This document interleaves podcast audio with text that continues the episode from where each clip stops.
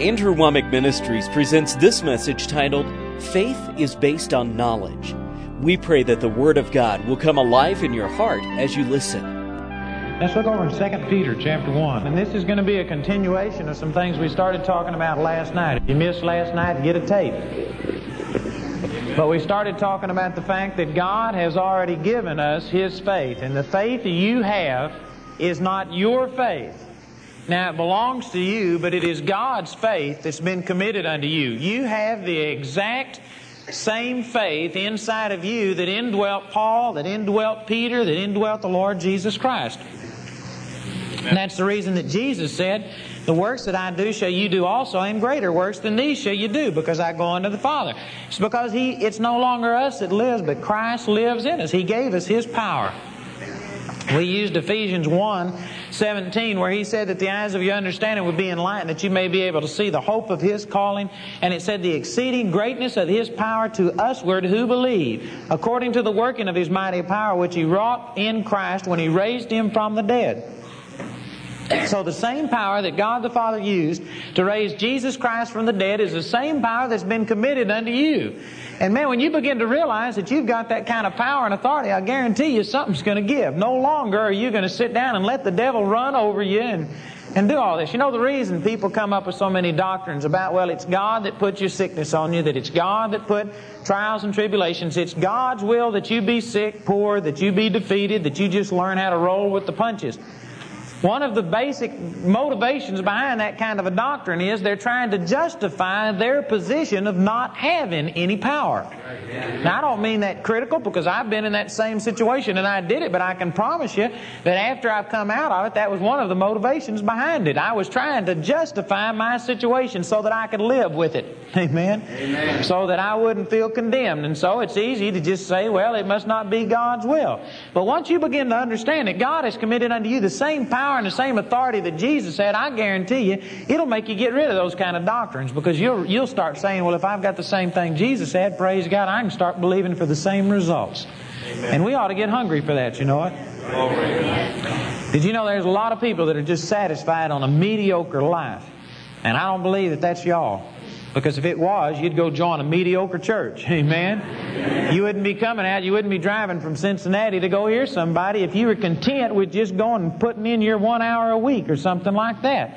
You see, you've been stirred up to expect more. But did you know, even among Spirit-filled people, a lot of Spirit-filled people are stopping short today, and they're stopping at just receiving part of what God has for us.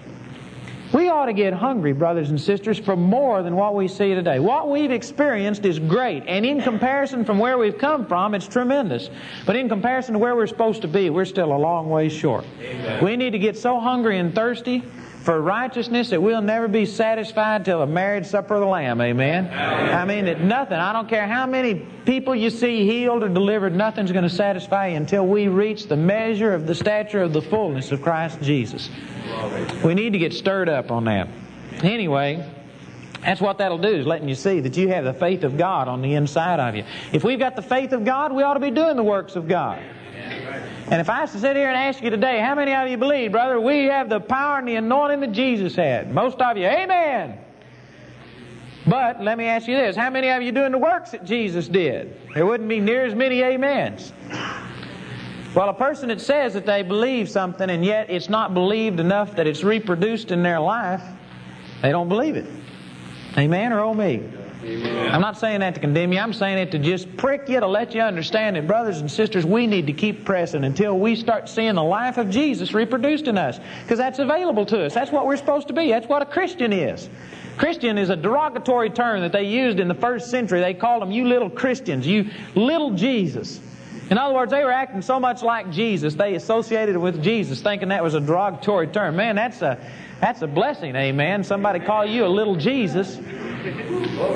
If somebody arrested you for being a Christian, would there be enough evidence to convict any of you? Amen. Well, we ought to have the evidence. People ought to be able to look at us and see the life of Jesus on the inside of us. Well, it's one thing that'll do that is when you go to realizing that you've got the faith of God. If we've got the faith of God, let's use it. So how do you use it? What I'm sharing with you tonight is, I believe, one of the most profound things God's ever shared with me And I've known some of these things for a long period of time, but it's only been within, say, a year and a half or 2 years that I've started bringing some of these things together and putting them in these exact words. And it's helped me, and it's blessed me. I believe that most of you, as we talk about these things tonight, it'll be things that maybe you've heard before, but maybe you haven't heard it put in this context to see how important it is to your faith. And when you learn this, I promise you, if you will take the things we've talked about and put them to practice in your life, it will literally revolutionize your life. It'll take the struggle out of the Christian life. And that's one thing, boy, that God has impressed on me 1,000 times over, that the Christian life is not supposed to be a struggle. And I see so many people struggling. If you're struggling, something's wrong. Now, if you don't know what's wrong, keep struggling. Amen. Don't quit. But I'm saying, don't be content with struggling. You need to realize, like Jesus said, that the life that I give you, or the Spirit that I give you, will be in you a well of living water springing up unto everlasting life. That's a picture, brother, of an artesian well. I mean, something that just bubbles up, that you couldn't dam it up if you wanted to. And yet most Christians, well springing up isn't the best way to describe them. A lot of Christians, the best thing that describes them is one of these old pumps, you know, that you used to get and just pump and pump and pump. You'd have to pump a lot, and then you'd have to prime the thing, and every once in a while you get a little squirt out of it. By the time the water starts coming out, you're tired, and you have to quit, and you lose all your suction power. Amen. That's the way a lot of Christian lives are, man. I mean, we got to work ourselves up and work up, and just about the time we begin to start seeing some results of it, you get tired, and all of a sudden you lose everything you've got. And that's the way a lot of Christians are. Just forced. But the Bible says it's supposed to be springing up unto everlasting life. So some of these things that we're sharing, I promise you, will give you keys about why things have not worked better than what they have, and about how to get them functional. Out of 2 Peter chapter 1, it says, Simon Peter, a servant and an apostle of Jesus Christ, to them that have obtained like precious faith with us through the righteousness of God and of our Savior Jesus Christ. Now, this is a scripture we used last night. We've got like precious faith with Peter. Peter didn't have more faith than what I've got. All of us have been given the measure of faith, according to Romans chapter 12, verse 3. I have the same faith that was in Peter when he walked along, and that his shadow touched people, and that they were raised up, and people came off of sick beds, and demons were cast out of people. You have that same faith that Peter used to raise Dorcas from the dead. Amen. You have the same faith that Peter used on the day of Pentecost when he preached and 3,000 souls were saved. You had the same faith when he grabbed that man by the hand at the gate of the temple and lifted him up and said, walk, and 5,000 people were born again. You have the same faith that enabled him to stand before Caiaphas and all of them and say, you judge yourself, which is better? Should we obey God or man? Boldness, amen. And they took knowledge of them that they had been with Jesus, amen. They could tell that all these guys, they're acting just like that guy we just crucified. They recognized Jesus in them. And Peter said that we have like precious faith with him. And then he begins to tell us how to get that faith operative. In verse 2 it says, grace and peace be multiplied unto you through the knowledge of God and of Jesus our Lord. Now, this is really important. This is just the introduction to this chapter, but you need to understand that these words aren't in there just wasting space. Boy, there's a powerful lesson to learn in this. Grace and peace is multiplied unto you through the knowledge of God and of Jesus our Lord. Now, brothers and sisters, there's a lot of people today that are seeking peace. I believe that basically every person in here, one of the reasons you're here, you may not have put it into words tonight, but you're here because you desire peace in your heart. There's turmoil. Satan fights you with things, and praise God, you know that Jesus is the answer, and you're here seeking to be at peace with God, at peace with yourself, to have victory over problems and things that fight you. I have people that come to our services and want me to pray for them that they'll get peace. You don't pray for peace. The Bible doesn't tell you to pray that God will give you peace. We used this last night out of Galatians 5:22, that the Bible says the fruit of the Spirit is love, joy, and peace. It's a fruit to be produced. It's your nature. It's something that's supposed to be just bubbling up out of you. It's a part of the life that God's committed unto you. You don't have to pray for peace. And any of you that are sitting here having turmoil and struggle in your life and you're desiring God to give you peace, you see, you're going about it the wrong way. God's already given it to you. How do you release it? That's the proper way to approach the thing. How do you release the ability of God and get the peace of God functional in your life? Well, this scripture right here says that it's not through having somebody lay hands on you and pray for it. It says it is not in coming to church. Now, coming to church is important, but coming to church isn't going to give you peace. I can show you lots of people that go to church don't have peace. Reading the Bible isn't going to give you peace. Amen? Not unless you take the Word and put it on the inside of you and do the things that it says. Amen. But you see, we've tried to find all of these gimmicks. People continually are trying to buttonhole me. A lot of ministers, when they minister, and I'm not knocking this, okay, because it helps people retain what they say. But they always got steps to everything they do. Step 1 through 8 or whatever, you know. And there's nothing wrong with that. But many people have become so conditioned to have steps to things that they're just wanting something mechanical that they can operate. Give me a step. Give me something to do. You know, give me anything mechanical that I can do. Don't tell me just to seek the Lord. They want to do anything, see, except seek the Lord. But some things, brother, you just can't give step 1, 2, 3, 4, 5, and like that. A person just has to get before God, and there's no substitute for seeking God. Nobody's steps or anything else. And people are always wanting something that they can do for peace. This right here says that grace and peace is multiplied unto you through the knowledge of God and of our Savior, Jesus Christ. And there is no exception to that. If you're going to want peace in your life, you've got to get the knowledge of God functional on the inside of you. I'm not talking about knowledge about God, but you're going to have to reach a place where your mind is stayed upon God. Isaiah 26:3 says, "The Lord will keep him in perfect peace, whose mind is stayed upon him, because he trusteth in him." So anybody here doesn't have perfect peace, I mean God's kind of peace. If you're believing for finances, if you're believing for a job, if you're believing for healing, if you're believing for anything, and if there isn't perfect peace in your heart, you know where the problem is? That your mind isn't stayed upon God, that your mind isn't stayed upon the knowledge of God.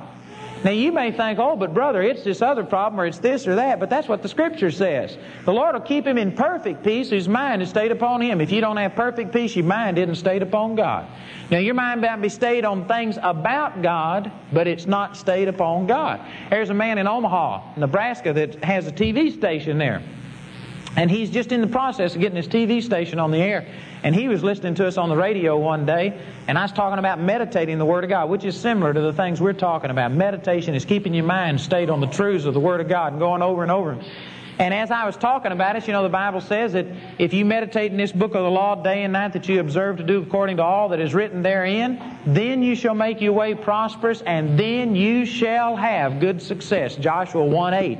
And I was ministering on the radio and saying there is no exception to that. If you are meditating in the Word day and night, you are prosperous and you are having good success. And if you aren't prosperous and if you aren't having good success, you are not meditating on the things of God. Anyway, this guy got mad. I mean, he got real mad because, I mean, he was seeking God with everything he had. He said he turned the radio off and he just got really upset with me because he sat there and says, I'm thinking on the things of God. And he just rejected that.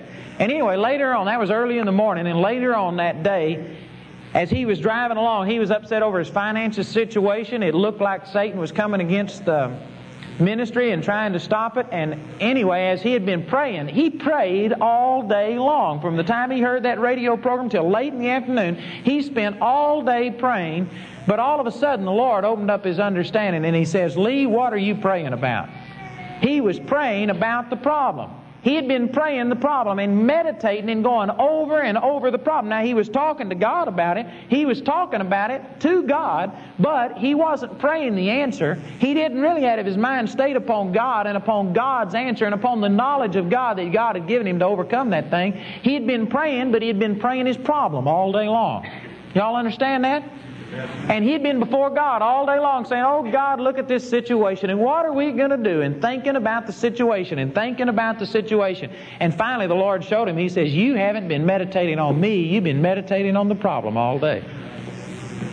Just exactly what we were saying. And anyway, he finally said, oh, me, and he agreed with the Lord, and he turned it around, and he began to start thinking about the Lord and about the answer, and instantly he began to start seeing his finances turn around, and things were completely changed. Now, brothers and sisters, there may be some of you say, but brother, I don't think in sin, and I don't go out here, and I don't look at pornography, and I don't do this, and I don't do that. That may not be your problem, but what is your mind stayed upon? You can even be stayed on good things about God. Do you know people that work in this ministry? I know this from a fact in my own life and the life of the staff that we have working for us. You can get so involved in the technicalities of changing the light bulbs and making sure that everything's working and cleaning the deal and keeping the books and making sure that everybody's here. You can be involved totally in God's work and not keep your mind stayed upon God. There's a difference.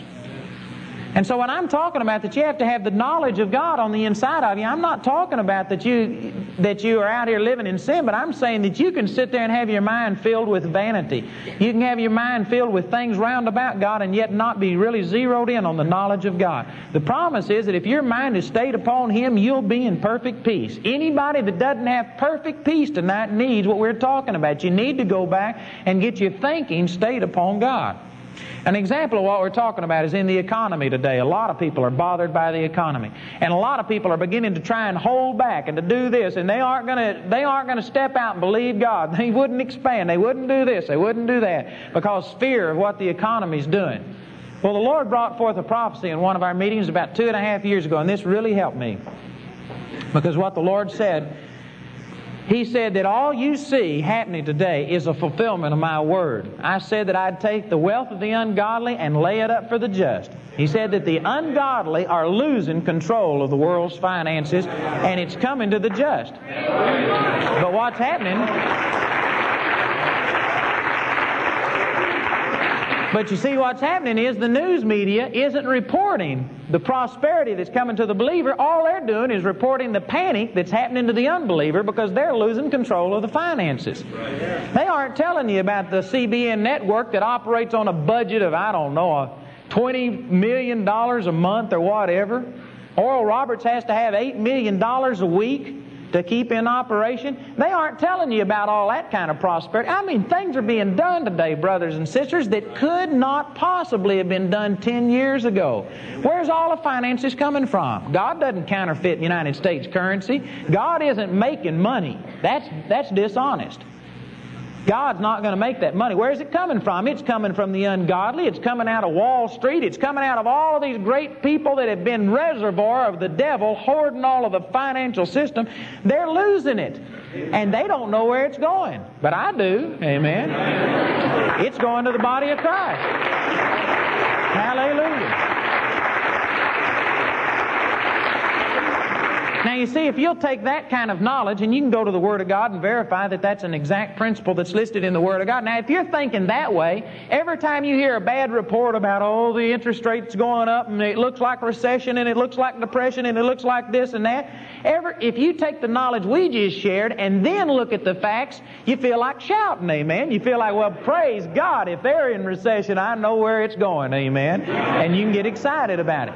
But if you don't have that knowledge of God, and if the only knowledge you're filling yourself with is the knowledge that the carnal people are saying and what the world is reporting, you must operate in fear because that's what that knowledge generates.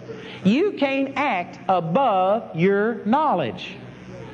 Now, you need to understand how your mind works. You cannot act in something above your knowledge. The Lord said this in many different places. Proverbs 29, I believe it's verse 18, where there is no vision, the people perish. In other words, where you haven't been able to grab a vision or wrap your mind around something, get a mental picture and understanding of what's happening, you'll perish. You've got to have a vision. God's got to reveal knowledge to you before you can operate on something. Like one of the examples that I use, is a water blivet. When I was in the Army, we used to use water blivets. And if I was to ask you to go get me some water from a water blivet, most of you in here would just give me a blank stare because you don't know what a water blivet is. How are you going to act on something if you don't know what it is? You see, you can't do that. Can everybody relate to that? If I told you right now to go get me some water from a water blivet, most of you would be totally at a loss of what to do because you don't know what a water blivet is. You'd have to go find out, look it up, or do something, or ask somebody who was in Vietnam that's been around those kind of things to be able to understand what I was asking you to do. Okay? But now if I told you what a water blivet is, just a real simple explanation. They came in 500-gallon sizes and 1,000-gallon sizes. They're just big old black cylinder-looking things that were made out of rubber that were filled with water, drinkable water, and they'd fly them in by helicopters that had a spigot on one end, and as you let the water out, the air pressure from the outside would collapse the things, and when it got empty, they'd haul it off. Now, that's not a real good explanation, but anyway, it gives you some kind of a picture. See, I've explained it. I've imparted some knowledge unto you, and if you came across one of those now, you could act on it. Everybody follow what I'm saying? You can't act on anything you don't have knowledge of. Even though you have the life and the faith of God on the inside of you, if you don't have God's knowledge about the economy, then you will function on the knowledge that you do have. You will function on the world's knowledge. You'll operate in fear. And then you'll have somebody stand up in the pulpit and say, you shouldn't be afraid, you ought to believe God. And so you get convicted and say, I ought to believe God. God's my source. But you don't have knowledge about what's happening. See, you don't have the knowledge to put what's happening in the world into perspective, and until you get that knowledge, brothers and sisters, you can't operate on it. Grace and peace are directly tied to your knowledge. If the knowledge that is in you is the knowledge of the world, you're in trouble. And this is exactly where the Christian realm has been. We've been ignorant concerning the things of God. We've been wise concerning the things of the devil. We've filled ourselves with the knowledge of the devil, and that's the reason that it's so easy to operate in the devil's system and it's so hard to operate in God. Did you know for a believer it ought to be easier for you to operate in God's system than in the world? Amen. Did you know it ought to be easy to believe God and it ought to be hard to disbelieve God? Amen. And yet I could say that most Christians wouldn't feel that way. Most Christians feel like that whatever your first reaction is, do the opposite, and that's God. You ever heard people say that? Boy, if that's so, that's because you've got an unrenewed mind and you haven't filled yourself with the knowledge of God. You can renew yourself to the point that, praise God, your first reaction is God. Amen. The only knowledge you've got on the inside of you is God's knowledge. We can do that, brothers and sisters. Grace and peace is multiplied unto us through the knowledge of God. If you are lacking peace, it's because you have not kept your mind stayed upon God and upon God's promises, upon God's things. You've been listening to the world and operating the world the way the world talks about. Out of Hebrews chapter 12, verse 1, it says, wherefore, seeing we also are compassed about with so great a cloud of witnesses, let us lay aside every weight and the sin which doth so easily beset us, and let us run with patience the race that is set before us, looking unto Jesus, the author and the finisher of our faith, who for the joy that was set before him endured the cross, despising the shame, and is set down at the right hand of God the Father. It says, let us consider him who endured such contradiction of sinners against himself, lest you also be wearied and faint in your mind. Have any of you ever felt weary? Amen. Don't raise your hand. Anybody ever felt weary? Any of you ever felt like fainting in your mind? You know where the problem is? You didn't consider Jesus. The word consider means to take into account, to think upon, to dwell upon. It says, consider him, lest you be wearied and faint in your mind. If you're feeling weary, if you're feeling like fainting, you have not kept your mind stayed upon God. It's simple. Boy, the things we're talking about tonight are so simple that we've had to have somebody to help us to misunderstand them all this time. Amen. I mean, it's just simple. You think God's Word, and brothers and sisters, you're going to get God's Word. Proverbs chapter 22, I believe it's verse 7, says, for as a man thinketh in his heart, so is he. The way you think is the way you're going to be. How are you? Are you well or are you sick? If you're sick, did you know you've been thinking sick? Now, I know sometimes people get condemned by the things I say. I'm not saying this to condemn you. I love you. If you'll stick with us, we're going to edify you and build you up. But first of all, you got to see you need. Amen. First of all, you got to know that, brothers and sisters, if there's a problem, it's not God that missed it. I tell you, the things of God are simple. There's nothing hard about it. It's just very simple. If we got problems, it's because we've been thinking problems. As a man thinks in his heart, so is he. Now, you may not have been thinking, well, I want cancer. I want cancer. You may not have been thinking that way, and so some people say, brother, I didn't want this cancer. I didn't ask for it. But did you know that the Bible says out of James chapter 3, verse 16, it says, where envying and strife is, there is confusion and every evil work. If you've been thinking strife, if you've been dwelling in strife, if you've operated in anger and been dwelling in anger, did you know that you opened up the door to every evil work? Cancer is an evil work. You're opening up the door to cancer. You're opening up the door to heart attack. You're opening up the door to financial problems. You're opening up the door to anything. Now, you may not have said, cancer, come get me, but we have knowingly dwelt upon strife and upon other things, and it's because we have been thinking in Satan's realm that Satan has got dominion in our life. There's no exceptions to it. Amen? Not everybody's amen in that, but that's true anyway, praise God. That's the truth. Did you know that even medical doctors today are saying that they are proving that over 90%, and I've heard some estimates as high as 95, 98% of all sickness and disease is emotional related. Now that's not to say that it's psychosomatic. When people say that something's psychosomatic, they mean that there is no physical problem. It's all just a mental. You just think you got a problem. Give you a sugar pill and it'll heal it. No, that's not true. Cancer is a real problem. It's a physical problem, but it's caused by emotional things. Like take, for instance, colitis. If any of you ever heard of colitis, that's where people have problems in their colon and they correct it by going in and taking out part of the colon and things like that. It's not functional. So by surgery, they remove part of it. Colitis, and medical doctors agree with this, colitis is caused by stress upon a person. What actually happens is God made the physical body to function so that when you get in an extremely dangerous or fearful position, your body will immediately go to producing adrenaline and other hormones. The purpose of it is to give you the ability to either fight or run. Amen? Adrenaline swells the blood vessels to your muscles, and it shrinks the blood vessels to your stomach, to your intestines, and to things like that. Parts of your body that you don't have to use to fight. And it prepares you to either do something supernatural or to get up and run, amen? Like I saw on TV one time, a man who had a heart condition and was told not to exercise or do anything, and as he got out of his car, a little boy was playing and some pipes rolled down a hill and pinned him under one of these huge pipes. And this man, before he thought about it, went over there and he just got excited and lifted that pipe up, and this little girl that was with that boy pulled him out from under there and saved his life.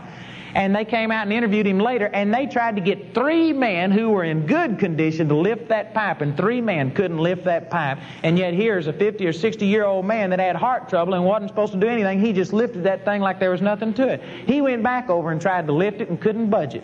And the doctor said that it was because adrenaline was flowing. Adrenaline gives you that supernatural ability because it puts all of the energy of the body to the muscles and takes it away from your intestines, from your stomach, and things like that. Now, that's good if the problem is resolved, amen. You either fight and win or you get killed and it's over with, praise God. And the problem is resolved in short order. But today, people are having those same kind of reactions through stress. Stress is fighting against people, and because they're keeping their mind stayed upon the things of the world, fear is coming upon them, they're having stress stimulate their hormones, and adrenaline is being produced, and it doesn't go away in a day's time. It doesn't go away in a week's time or a month. Some people live under continual stress and turmoil, and what happens is the blood vessels to the intestines stay shrunk, and that's what they call colitis. And you go in and cut it out, and it is nothing but a stress-related disease. And doctors are saying that over 90% of things, even cancer, is being cured today, and there are documented cases of cures of people that they turned around and started resisting stress in their life. And brothers and sisters, there's no reason that a believer ought to have any stress because the Bible says He'll keep us in perfect peace whose mind is stayed upon Him. The reason believers are coming under that is because we aren't keeping our mind stayed on God. We've come into the same trap that the world is. We just let the knowledge of the world dominate us. We watch the same soap operas, the same junk and filthiness and perversion on TV. We go to the same source to get your news that the world goes. You listen to the same junk at work. Man, it'll kill you. It'll destroy you. As a man thinketh in his heart, so is he. It's not that you don't have the life of God. You do have the life of God, but the life of God has to go through your brain. The Spirit has no direct access to the physical realm. If this Bible's laying right there, and if I want to move that Bible and pick it up, did you know my Spirit has no right or privilege to touch that Bible? My spirit is a spirit. John chapter 3 says, that which is born of the Spirit is spirit, and that which is born of the flesh is flesh, and never the twain shall meet. That's my own little interpretation, but that's true. The flesh is flesh, and the spirit is spirit. They are not the same. The bridge between the physical realm and the spiritual realm is the soul. The soul can operate in the physical realm, or it can operate in the spiritual realm, or it can operate in both at the same time. Your soul is an important part of you. It can go back and forth. If my spirit wants that Bible picked up, it's got to get my brain in gear and tell my brain to do something with this body, and this physical body has to pick that thing up. A spirit doesn't have any right to go over there and move that thing. Somebody says, brother, what about the occult? In the occult, they can levitate tables and they can move things without a physical body touching it. No, a physical body's still involved, because to do that, you've got to have a medium sitting there with their soulish man releasing all of these words and speaking these things and doing something. A soul is still involved. Satan can't do anything in the physical without some physical body and soul submitting to him. Same thing as God. God can't do anything in this physical earth unless somebody submits to him. Well, that's a whole other teaching. I wished I could have had time to get off on that. Some people think, Brother God can do whatever he wants to. That's not true. Right. You know, my son got in trouble in his Christian school because he's behind in Bible from all the rest of them. Here's the preacher's kid, behind in Bible. And the reason is because he knows more Bible than that dumb book does. Yeah. Like they had this one question, God can do, and then they had a blank. And one answer was nothing, and the other answer was anything. And Joshua knew better than that. He says, neither one of those are right. He wasn't going to get tricked on that, praise God. Because the Bible says God can't lie. Amen. Hebrews chapter 6, it says He can't change. He can't violate His Word. He's magnified His Word above all of His name. There's certain things God can't do. He can't become a liar. Amen. Amen. So you see, he was just understanding the Word better than the people that wrote the book. There's certain things God can't do.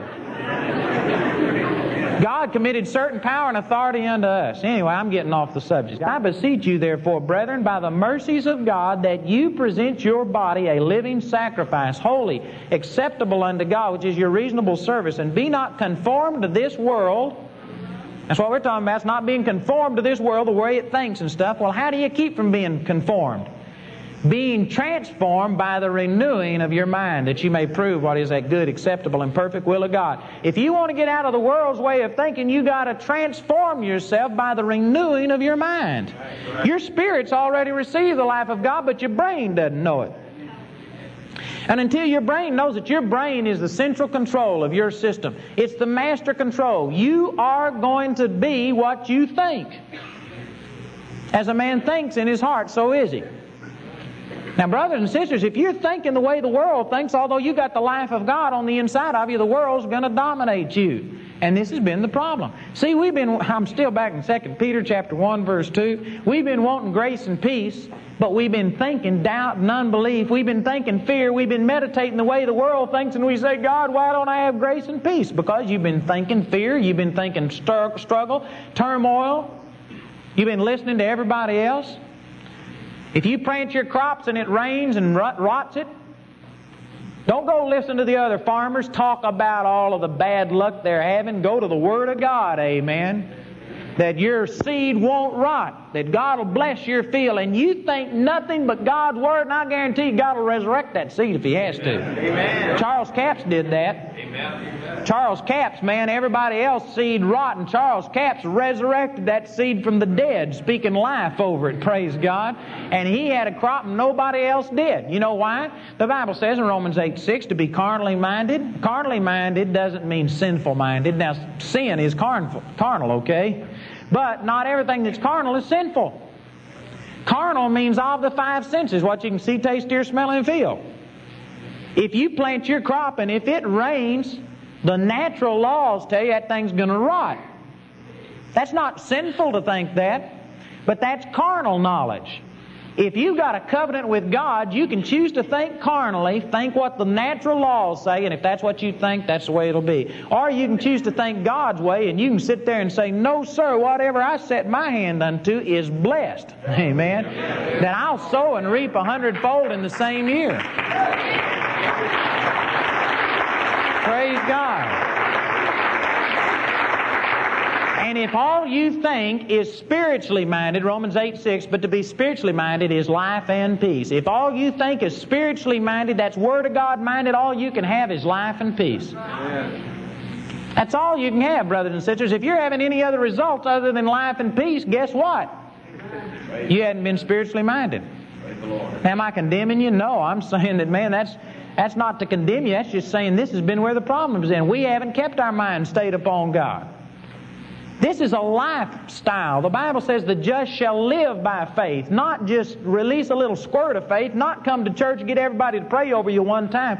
You're going to have to enter into a relationship where you think, meditate day and night the Word of God. Psalms chapter 1, blessed is the man that walketh not in the counsel of the ungodly, nor standeth in the way of sinners, nor sitteth in the seat of the scornful. But his delight is in the law of the Lord, and in his law doth he meditate day and night. And if he meditates day and night, then the next verse says, he shall be like a tree planted by the rivers of water that brings forth his fruit in his season. His leaf also shall not wither, and whatsoever he does shall prosper. Now, a lot of us want verse 4 or verse 3 where we prosper, but we aren't willing to meditate day and night. We've got to get to the point where our mind is stayed upon him. And then as you think in your heart, you will be. We simply haven't been filling ourselves with the knowledge of God. Let's go on. Man, I'm not getting very far. This is all introduction. We're fixing to get on the main thing we're after here, okay? Verse 3 says, according as his divine power. The word according means in proportion to or to the degree of. That's what the dictionary says. It says, according as his divine power hath given unto us all things that pertain unto life and godliness through the knowledge of him that hath called us to glory and virtue. And then verse 4 shows us that the knowledge of him are these exceeding great and precious promises. The Word of God is the knowledge of him. It's the wisdom of God. Luke chapter 11, Jesus quoted Old Testament Scripture, and he says, as also said the wisdom of God. And then he quoted the Old Testament. The Word of God is the wisdom of God. It's the knowledge of God. So all things that pertain unto life and godliness are given unto us through the knowledge of him that hath called us to glory and virtue. Now you've already received the life of God. Your spirit man's already complete. You've already got all the healing power on the inside of you that you'll ever have. You'll never get any more God. You'll never get any more anointing. You'll never get any more anything, amen. Now I've had people prophesy to me that you're going to enter into a double anointing. Things like this. Well, I receive those prophecies because I understand what they mean is I'm going to enter into operating in twice the anointing that I've operated in before. But the truth is, brothers and sisters, that when I got called, I got anointed.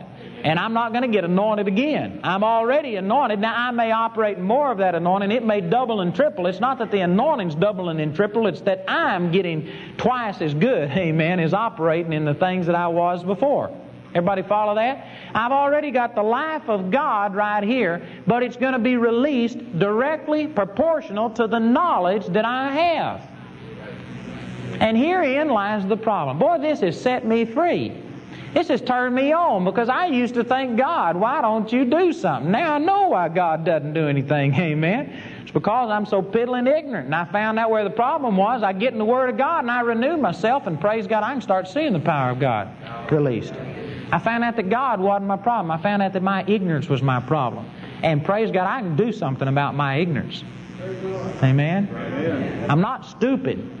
There's just some things I don't know, and I can get in the Word of God, and I can learn, praise God, and so can you. And when God showed me this, I mean, I started digging in the Word of God, and I can truthfully say that now things that I used to struggle over are easy, not because there's a lot more faith. It's the same faith that I was using back then, brothers and sisters, but now I've got so much more knowledge about how that faith works. And I've learned so much that I'm so much more confident in it. There's just not the fear. There's not as many avenues that Satan has against me, and things are working freely today, whereas they used to be struggles. I'm growing and increasing in the knowledge that God has given to me. And so it says, everything that pertains unto life and godliness is given unto us through the knowledge of him that hath called us to glory and virtue.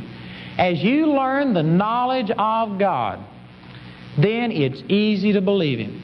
I believe that your faith is directly proportional. It's tied to your knowledge. One reason we're having so much trouble releasing faith is because we don't know God well. Like, for instance, before we came into the truth and we were back in a denomination and we believed that God was the one that killed your children. God was the one that knocked these people down. God's the one that put poverty on you. God's the one that made you sick to teach you something. If you believe that, did you know that gives you a warped impression of God?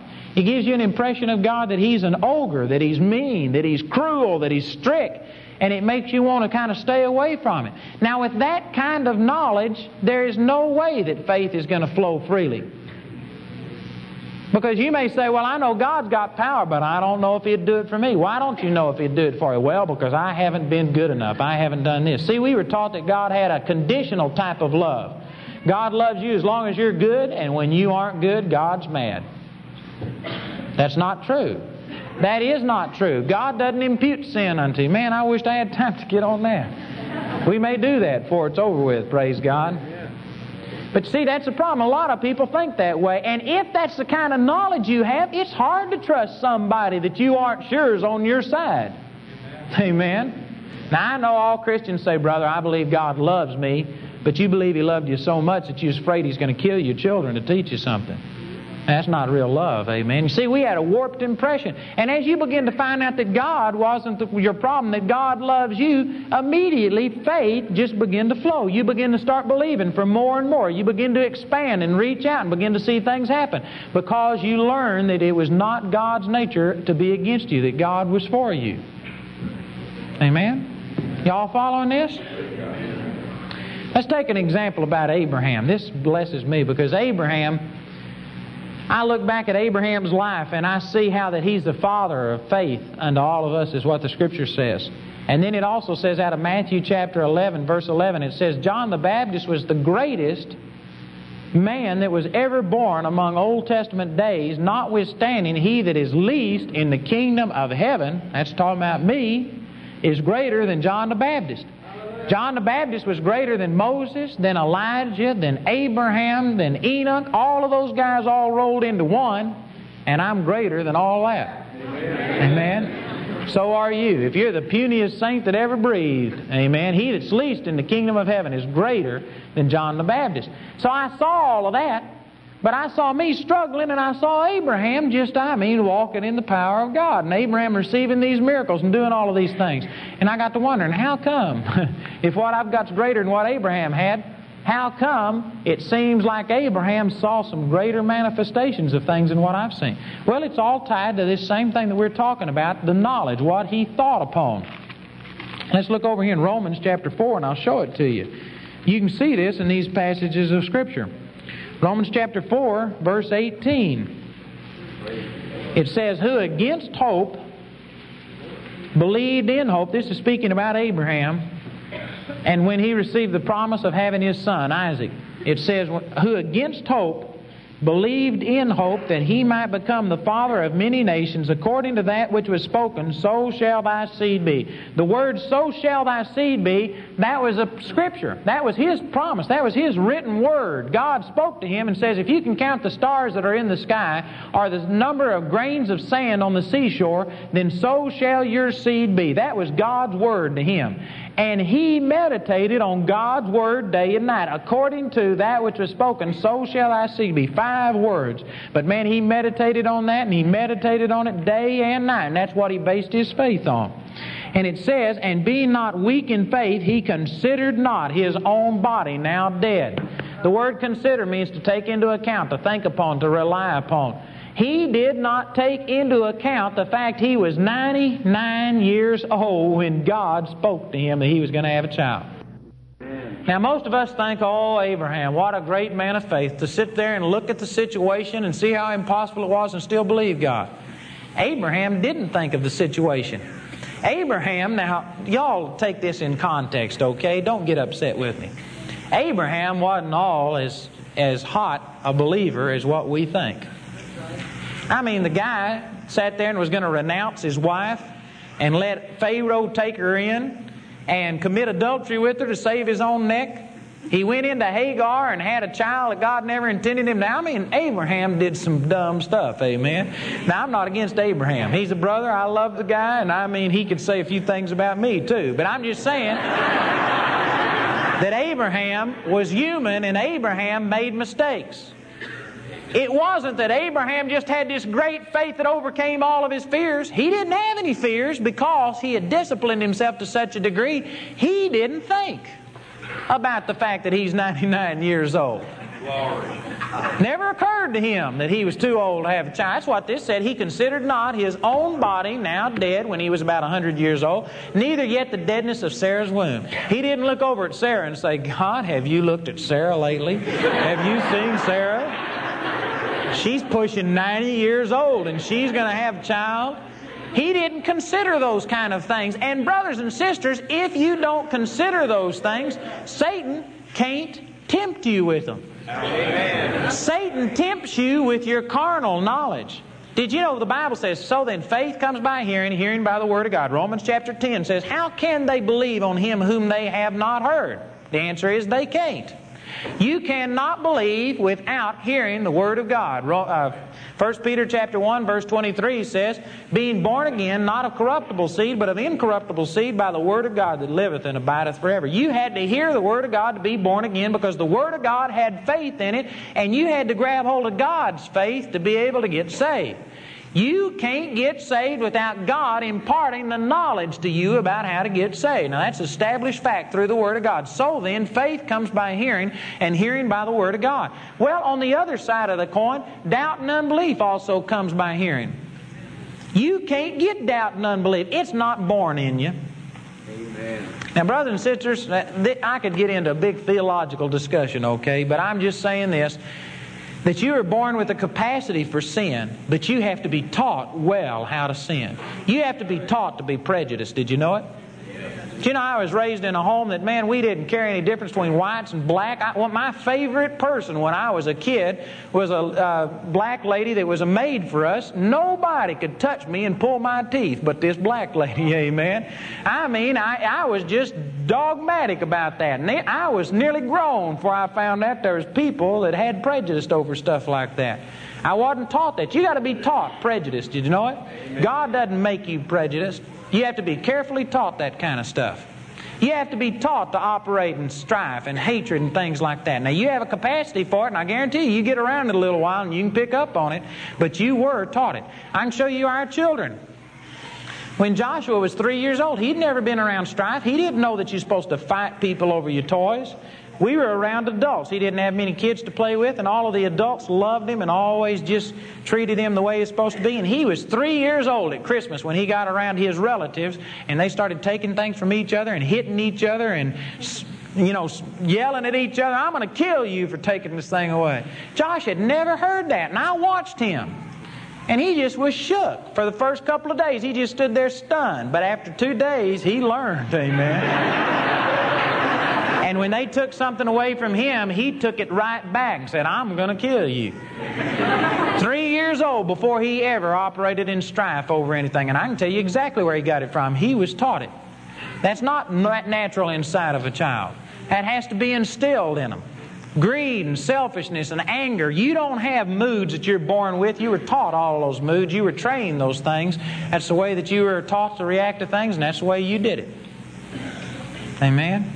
Boy, there's a lot of good things could be said about that.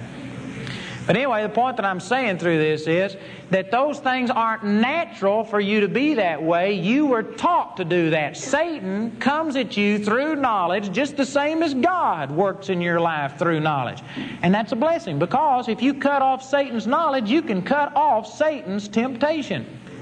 Now, it's one thing to know how to overcome temptation. Praise God for knowing how to overcome temptation. But the better way is to not even get tempted. Amen. That's right. And did you know most Christians don't even know that you can keep from getting tempted? You can. You can reach a point to where Satan isn't even tempting you over things. Amen. Some of you looking at me like a calf looking at a new gate. Let's look over here at Hebrews chapter 11, and I'll show this to you. Hebrews chapter 11. This is talking about Abraham, Enoch, Noah, and all of these guys. And in verse 14 it says, for they that say such things declare plainly that they seek a country. And truly, if they had been mindful of that country from whence they came out, they might have had opportunity to have returned. He says, if they had been mindful, that's talking about their mind, if their mind had been full of the country that they came out of, they would have had opportunity to have returned. This scripture links opportunity to go back on the promises of God, or temptation, is linked directly to what you're mindful of. You see that? God gave Abraham a promise to leave Ur of the Chaldees, go out into a land that he would afterward receive. Abraham thought on the promise. He kept that promise in front of him. Abraham kept seeing millions and millions and millions and millions and millions of descendants living in that land. That's what he thought on. That's what he imagined. That's what he meditated day and night. And this scripture says, if he had have gone back and started thinking about Ur of the Chaldees and thought, I wonder what they're doing in Ur of the Chaldees tonight, amen. I wonder who moved into my great fancy mansion that I had there. I wonder about all the friends that I left behind. I wonder if they think I'm crazy for doing this. If Abraham had have thought on those kind of things, he would have been tempted to go back on the promises. But, turn this verse around, since he wasn't mindful of the country that he came out of, Abraham never was tempted to go back on the promises of God because he didn't consider those kind of things. Do y'all see that? Boy, that turns me on. That really does something for me. Because let's apply this to our lives. Let's say, for instance, sickness. Did you know the only reason sickness dominates people is because we've been taught so well how to respond to sickness? You've been taught from the time you was a little tiny child that when you get something wrong, immediately start pampering that thing, start giving in to it, start saying, my sickness, my disease. Brothers and sisters, if we were ignorant in all of that, if you didn't know how to get sick, you wouldn't get sick. Now, I know that sounds too simplistic for a lot of people. A lot of people think, brother, you're just out in left field. You just got your head in the sand. You've been missing the truth. But I firmly believe that, based on this scripture. If all you thought was, I'm healed, I'm healed, I'm healed. If that's all you thought, Romans 8:6 says to be spiritually minded is life and peace. Spiritual mindedness produces life and peace. Is sickness part of life? No. Amen. Is sickness part of peace? No. Only thing you can have if you're spiritually minded is life and peace. It's all that you can have. If all you think is, by His stripes I'm healed, by His stripes I'm healed, if that's the only thought that you have, if that dominates you day and night, then all you can be is by His stripes healed. Right. Amen. As a man thinks in his heart, so is he. But you see, Satan hits you with the pain and immediately you think, oh no, heart attack. And you begin to think, oh, my dear Aunt Susie died of heart attack. It runs in the family. I knew this was coming upon me. And you start thinking about things like that, and you think, oh, man, I'd be dumb if I don't go to the doctor over this thing. I better go get something done. And you start seeing yourself fall over dead, and you start rushing to the hospital. Now, if that's what you've thought, boy, you're hurting for certain. You better go to the doctor because you're in trouble. But if the first thing comes to you, it's, I wonder what that is. By His stripes, I'm healed. Amen. But I had a pain, I think it was either last night up here. I don't know what a heart attack's like. Don't you come bend my ear and tell me, okay? But I had some pains up here last night so that I couldn't hardly sit there with a straight face. But, I don't care what. I mean, it doesn't make any difference. A pain never killed anybody, amen. I just sat there and said, I don't care what it is. By His stripes I'm healed. I think on the Word of God, and that I don't even remember when it left. It never, it just doesn't bother me. I have things come at me all the time. I'm not immune to Satan fighting me. He tries to get things on me. I just don't take any of his opportunities, amen. I don't say I'm taking a cold. I just don't take them. I don't catch colds. I dodge them. Amen. But you see, most of us have been taught so well that when you sneeze, oh, no, a cold's coming on. When I sneeze, I don't think a cold's coming on. I just sneeze. Doesn't mean you're going to have a cold. If I cough, doesn't mean something bad's happening. It just means I coughed. Amen? I'm convinced, I've said this before, but I just really like this, that one reason Adam lived to be 930 years old is because that guy did not know how to die. Amen. That's the truth. Amen. Adam didn't know that at 30 he was getting over the hill. Nobody told him that. Adam didn't know that when he got a gray hair, he didn't know that was bad. Bible says that a hoary head, that's talking about wide-headedness, is a crown of glory if it be gotten in the way of righteousness. Right. Adam didn't know there was anything wrong with that. Adam didn't know that at 60 he was supposed to retire. He didn't know those kind of things. He didn't sit there and say, oh, well, we aren't as young as we used to be. And when he forgot something, he didn't say, Eve, I must be getting old. I just don't remember as well as I used to. Our children, they forget things all the time, and it's not because they're old. Forgetting something doesn't mean that you're old. But you see, we've been taught that kind of stuff, and if you go to talking on it, and if you go to seeing yourself sick and decrepit and getting old, and if you go to pampering yourself, and if you go to treating yourself like you're getting old, you'll get what you think. Right. My mother's 69 years old and working for us at least 12 to 15 hours a day, and she's not a perfect example because I stay on top of her, rebuking her and prodding her all the time. But I guarantee you, she goes out and she'll play games with us, roll on the ground, we drag her around. I mean, she doesn't act like she's 69 years old. You can't tell it by looking at her. And it's because of her attitude. Brothers and sisters, we've swallowed a lie about that kind of stuff. Adam, his children didn't know that they were supposed to get married when they was young and that they was getting too old. They didn't even go out and have a family till they was 300 and 400 years old when they'd get married and start their family. Methuselah lived to be 969 years old.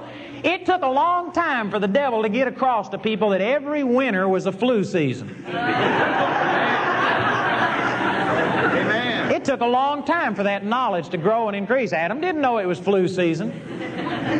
You look at America today with all of its great technology, we got more knowledge about sickness and disease than any other people that have ever lived on the face of the earth. And to some degree, it's helped some people. There's probably some of you that are here that have been dead if it hadn't been for that medical knowledge. But then on the other hand, there's more sickness, there's more disease, there's more varying kinds of sickness and disease today than there has ever been. Guess why? Because sickness is talked more, people think more sickness, and as a man thinks in his heart, so is he. Amen. The Bible says out of Romans 16, says to be wise concerning that which is good and simple concerning that which is evil. We are wise concerning that which is evil. Everybody in here can tell me all the terrible signs of cancer. I don't know what the signs of cancer are, and don't come tell me, because I'm not going to go to receiving it if I get one of those signs. Amen. Praise the Lord. But if you know all of that kind of junk, and then some symptom comes across your path, what that's going to do is trigger your knowledge, your carnal knowledge, your worldly knowledge, and it's going to give you opportunity to enter into fear, to enter into doubt, do all that. Man, I don't have those opportunities, amen? Because I wouldn't know how to get sick. It's been so long since I've been sick, I don't know how to get sick. Our kids don't know how to get sick. They have never been pampered. When Satan has fought them, we don't allow them to lay down. We don't smooth their fevered brow and let them suck soda waters and wipe all of perspiration off their fevered brow and make it fun for them. Man, when Satan fights them, I guarantee you, we get them up, drag them around the house until they start acting well and say, you're healed in the name of Jesus, and we make them act well. And our kids have learned to hate sickness. They don't play sick. Amen. And they hate sickness.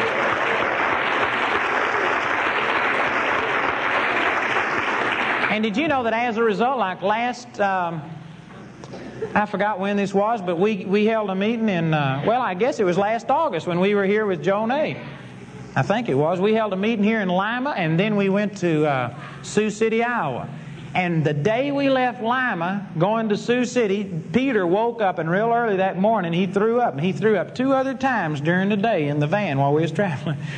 But it was funny because, I mean, Peter would just be going 90 to nothing, playing, running his cars up and down the aisle. He'd stop and throw up and then just go right back to playing, boy.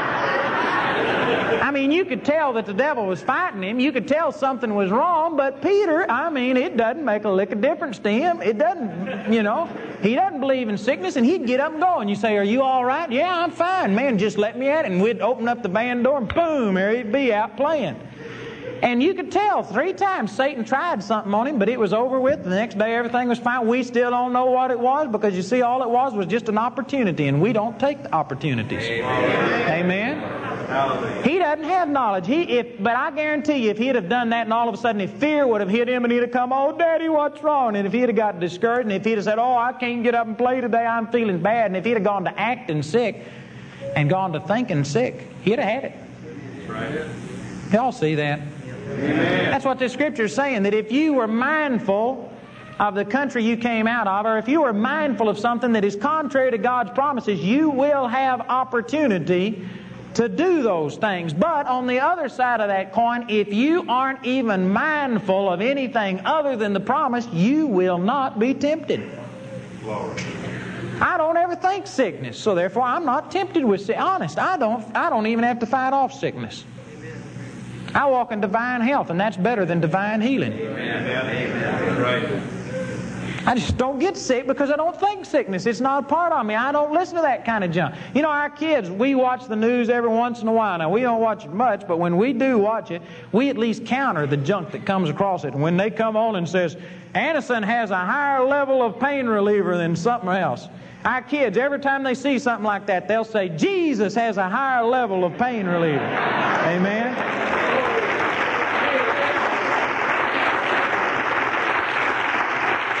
They'll immediately plug Jesus in for everything. They aren't going to give Anacin the credit for doing what Jesus can do. Amen? I mean, everything they do relates to Jesus. And as a result, we walk free from that. I'm not saying we don't get tempted, and there's times we have to fight some things off, but I tell you, it's very seldom. Amen? We have opportunity, we just don't take them. Let me show you something else down here about Abraham. This really blessed me. When Abraham offered Isaac his son as a sacrifice, I said, Lord, if what I've got's greater than what Abraham had, how come Abraham was willing to offer his son Isaac as a sacrifice? And I tried to be honest with God, and I said, I just wouldn't kill Joshua or Peter. I said, if you told me to do it, I honestly wouldn't do it. I tried to be honest. I said, I'm not trying to be rebellious, but I said, I just can't see myself doing that. And I said, how come Abraham was willing to do it, and what I've got's greater than what Abraham had, and yet he's willing to do something I'm not? Now, I don't know if you've ever thought that way or not, but I think that's healthy to think that way. And I began to ask the Lord, and the Lord showed me the answer right here out of Hebrews chapter 11. It says in verse 17, by faith Abraham, when he was tried, offered up Isaac, and he that had received the promises offered up his only begotten son, of whom it was said, that in Isaac shall thy seed be called. I saw a movie one time about Abraham offering up Isaac his son, and Abraham was doing something, and God called out to him and told him to go offer Isaac his son as an offering. And in the movie, it showed Abraham turning towards the wall, and I mean getting his fist and just ramming it into the wall and crying and yelling, oh God, no, not Isaac, my son. And it portrayed all of the grief that he had and the misery, and it showed him all night long wrestling with God and crying and bawling and squalling, going through this tremendous agony about how could I offer up my son? And then in the morning, he finally just, you know, drew on the courage on the inside of him and went against all of his feelings and went on his way. And that's kind of the way that I had it pictured. But this right here shows it just the opposite. The truth is, Abraham never one time thought about his son being dead. Amen. It's the same principle. When he was promised Isaac, he never one time considered his own body now dead, nor yet the deadness of Sarah's womb. Hebrews chapter 11, verse 19 says, he was accounting that God was able to raise him up, even from the dead, from whence also he received him in a figure.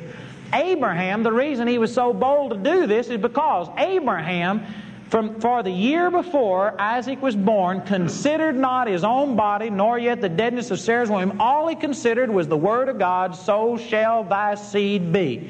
He had that promise God gave him so big in front of him that it overshadowed every feeling and every emotion. He wasn't tempted to go another route because he had God's word there. All he was thinking was spiritually minded, so the only result he could get was life and peace. And then after Isaac was born, all he could still think of was that promise. See, Isaac was only the seed, but he wasn't the final product. There were supposed to be entire nations come out through Isaac. And so he kept that promise in front of him. Isaac was approximately 17, 19 years old right here when this happened. And for that many years, Abraham had not been thinking anything except the promise that God gave him that in Isaac you are going to have entire nations come out of him. Abraham had dominated himself for at least 18 to 20 years. He had done nothing day and night but meditate upon the word of God. The only word he had was, so shall thy seed be. He meditated on that for 20 years. Can you imagine how strong that guy was? Stronger than horseradish, praise God. I mean, he just meditated on the Word of God. And it says that he accounted that God was able to raise his son up from the dead. In other words, If Abraham had have thought the way I thought, he couldn't have offered his son either. If Abraham had have sat down and have pictured himself saying, God, but I can't see my son dead with the blood, the life running out of him. God, how could I put my knife into him and kill him? How could I tell his mother what had happened? How could I stand the grief of being without my only son, the only one that I love? If he would have thought like that, that would have been such a strong hindrance to him, Abraham couldn't have overcome it. But Abraham accounted that God was able to raise him up from the dead. He had the promise so real in front of him, all he could think of is, well, praise God. If God wants to offer him as a sacrifice, he must going to be raising from the dead. He just had a positive attitude. All he could think is, well, I know this is my seed, and through him there's going to be entire nations come, so he's got to live. This is going to be exciting to see what God does. Glory. Can you see why Abraham is so strong? It's because his thought life was disciplined. He thought upon the Word of God. Brothers and sisters, the same thing applies to us. It's not that faith is hard. Raising the dead isn't hard unless the knowledge that's on the inside of you is associating yourself with the other people, with the world. If you think like the world does, if you think, Lord, I'm only human, I'm just a man. You ever sing that old unbelieving song? One day at a time, sweet Jesus, is all I'm asking of you. Lord, you know if you're looking below, it's worse now than then. What a dumb song, if he's looking below. Lord, I'm only human, I'm just a man. That's not true. But if you think you're only human, and if you think I'm just a man, what can I do? I guarantee you, although the life of God's on the inside of you, it'll never get out, because a man thinketh in his heart, so is he. If you associate yourself with the world, and if you look at yourself as being just as incapable of doing the miraculous as the world is, then you'll be just as incapable of doing the miraculous as the world is. But if you turn that around and if you begin to think, no, sir, greater is he that's in me than he that's in the world. Right here, I'm wall-to-wall Holy Ghost. Amen. Here's the fullness of the Godhead, dwelling bodily in me. Christ in me, the hope of glory. If God be for us, who can be against us? Amen. He that spared not his only son, but gave him up freely for us all, how shall he not with him also freely give us all things? You begin to think that way and get a superiority attitude on the inside of you, amen. Superiority not over people, but over the devil, over sickness and disease. When you begin to start seeing who you are in Christ Jesus, when that's the knowledge that's on the inside of you, I guarantee you'll rise up and your first reaction, if somebody fell over dead, your first reaction ought to be, praise God, an opportunity for Jesus to live big on the inside of me. Amen. And you can do that if you've been meditating on who you are and who God is in you. But if you've been thinking, oh, woe is me, oh, I just am a poor, ungodly thing, and I'm so weak, and I'm so inadequate, and if you're sitting here listening to the junk that the world says, if you know, things like people talking about the economy, it's negative, brothers and sisters.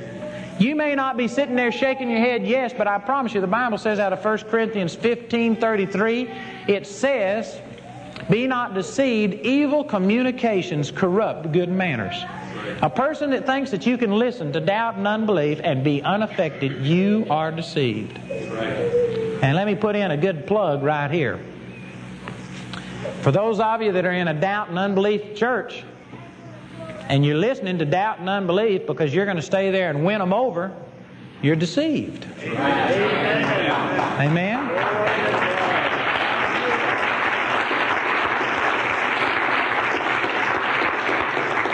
And all of Jim's church clapped. I'm not saying that to be hard on you. You can stay in that old doubt and unbelief church if you want to. And if you live through it, it'll be a great testimony. But don't be deceived, brothers and sisters. Evil communications corrupt good manners. They don't have to be necessarily speaking against faith and speaking against something. It's just that negativism is diametrically opposed to positivism. Right. If you listen to people on your job run down the president, run down the politician, if you listen to them sit there and say, all those old mullet heads in Washington, those old, and run them and say all these nasty things about them, and I know every last one of you is probably exposed to that kind of stuff. If you let that kind of stuff go on around you, it is negativism. It is death. The Bible says out of Proverbs 18:21, death and life are in the power of the tongue, and they that love it shall eat the fruit thereof. Now, we've applied that basically to what we say. You can either speak life or death out of your mouth. Amen. That you're snared by the words of your mouth. Those things are true, but did you know it also goes true for other people? Yep. Every word you hear from other people, it is either life or it is death. There is no in between. It's not just a matter of you getting your conversation straightened out. What are you listening to? Amen. Are you listening to the doubt and to the unbelief of other people? Are you listening to them run down the president, which the Bible says that we shouldn't speak evil of the ruler of our people? We ought to pray for him and lift him up. Amen. If you're listening to that negativism, brothers and sisters, it'll affect you when it comes time for healing, because you've been listening to death out of somebody's mouth. It's a hindrance to you. It's a negative force, and faith's a positive force. A lot of people don't associate the two. But I guarantee you, you listen to somebody just put down somebody over here, and then it comes time for you to believe God. Strife opens up a door to every evil work. It'll come in, and it'll eat like it does a canker. We got to begin to purify our thought lives, brothers and sisters. You know how to get rid of that negativism when people go to running down the president? They go to speaking something bad about all that Reaganomics and go to bad-mouthing. Now, I'm not a total Reaganite. I don't care for everything he does, but I guarantee he's my president. I'm not going to go to speaking against him. I'm for him, and I'm praying for the guy, and I'm not criticizing him. Hallelujah. I'm praying for the man. Glory. And you know how to stop that? Somebody goes to running him down? You don't have to be mean. All you got to do is say, well, praise God. You know, I believe just like 2 Timothy chapter 2, that I'm praying for the ruler of my people, for kings and for all in authority, that I may lead a quiet and peaceable life in all honesty and godliness and sincerity, which is in the sight of God of great price. And I believe that God's changing anything that you don't like. And I believe God's changing. You start confessing faith and positivism, and I guarantee you those people will either repent and you'll get an opportunity to witness, or they'll leave. Amen. They won't dump their trash in you anymore. Do you know, when I pastored a church, one of the biggest problems in churches, Jim hadn't told me anything about this church, okay? So don't think I'm reading your mail or preaching something I was prodded to preach. I'm just saying I know people, and I pastored 3 churches. One of the biggest problems in churches is whisperers, talebearers, people that repeat matters, and that go around saying this and getting on the phone, gossipers and things like that. And the way we dealt with that in our church was we just told them that if you wouldn't be such a good listener, they wouldn't bring their trash to you. Amen?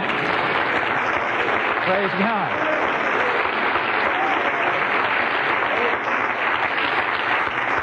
I gave the illustration that if you'd put your trash can lid, they'd go to one that didn't have its lid on to dump their trash in. And I used to, when I'd preach that, I'd say, when somebody comes around and wants to badmouth somebody, just put your lid on like this. And our whole church was aware of it, amen. And so anyway, as a result, one time this lady, she had just a run-in battle with me, and she did everything she could to speak about me. And this man was out on his rounds, and he came in to have coffee with her, and she started bad-mouthing us. And he tried to counter it and be positive. She just got worse and worse, and finally old Kenneth just goes like this and walks out the door. Got his point across, praise God. And did you know that never after that time did they ever try and dump their trash in him? Why? Because people like somebody that's going to like what they've got to say. When somebody's down and complaining and kicking Jim, they want to go to somebody else that's going to like what they've got to say and jump in and say, bro, that's exactly the way I feel. Amen. Isn't that true? Amen. And I guarantee it's the same thing on the job. You go to standing strong, you don't have to be mean about it, just stand your ground, and I guarantee you people will go out of their way to avoid saying that death around you. They'll be convicted of their own conscience. I've seen it happen so many times. Like I was out playing basketball with some kids one time, and they were just cussing every other breath. Now, some people, that may not mean anything to you, but brothers and sisters, I don't like that. That's death. They're speaking out of their life. I mean, out of their mouth. And I didn't like it, so I wasn't mean about it, but every time they'd go to cussing, I'd go to saying, hallelujah, praise God, glory to God. And after a few times, they just looked at me like, what are you doing? And I said, well, I get equal time. If you're going to praise your God, I'll praise mine. And every time they... Amen.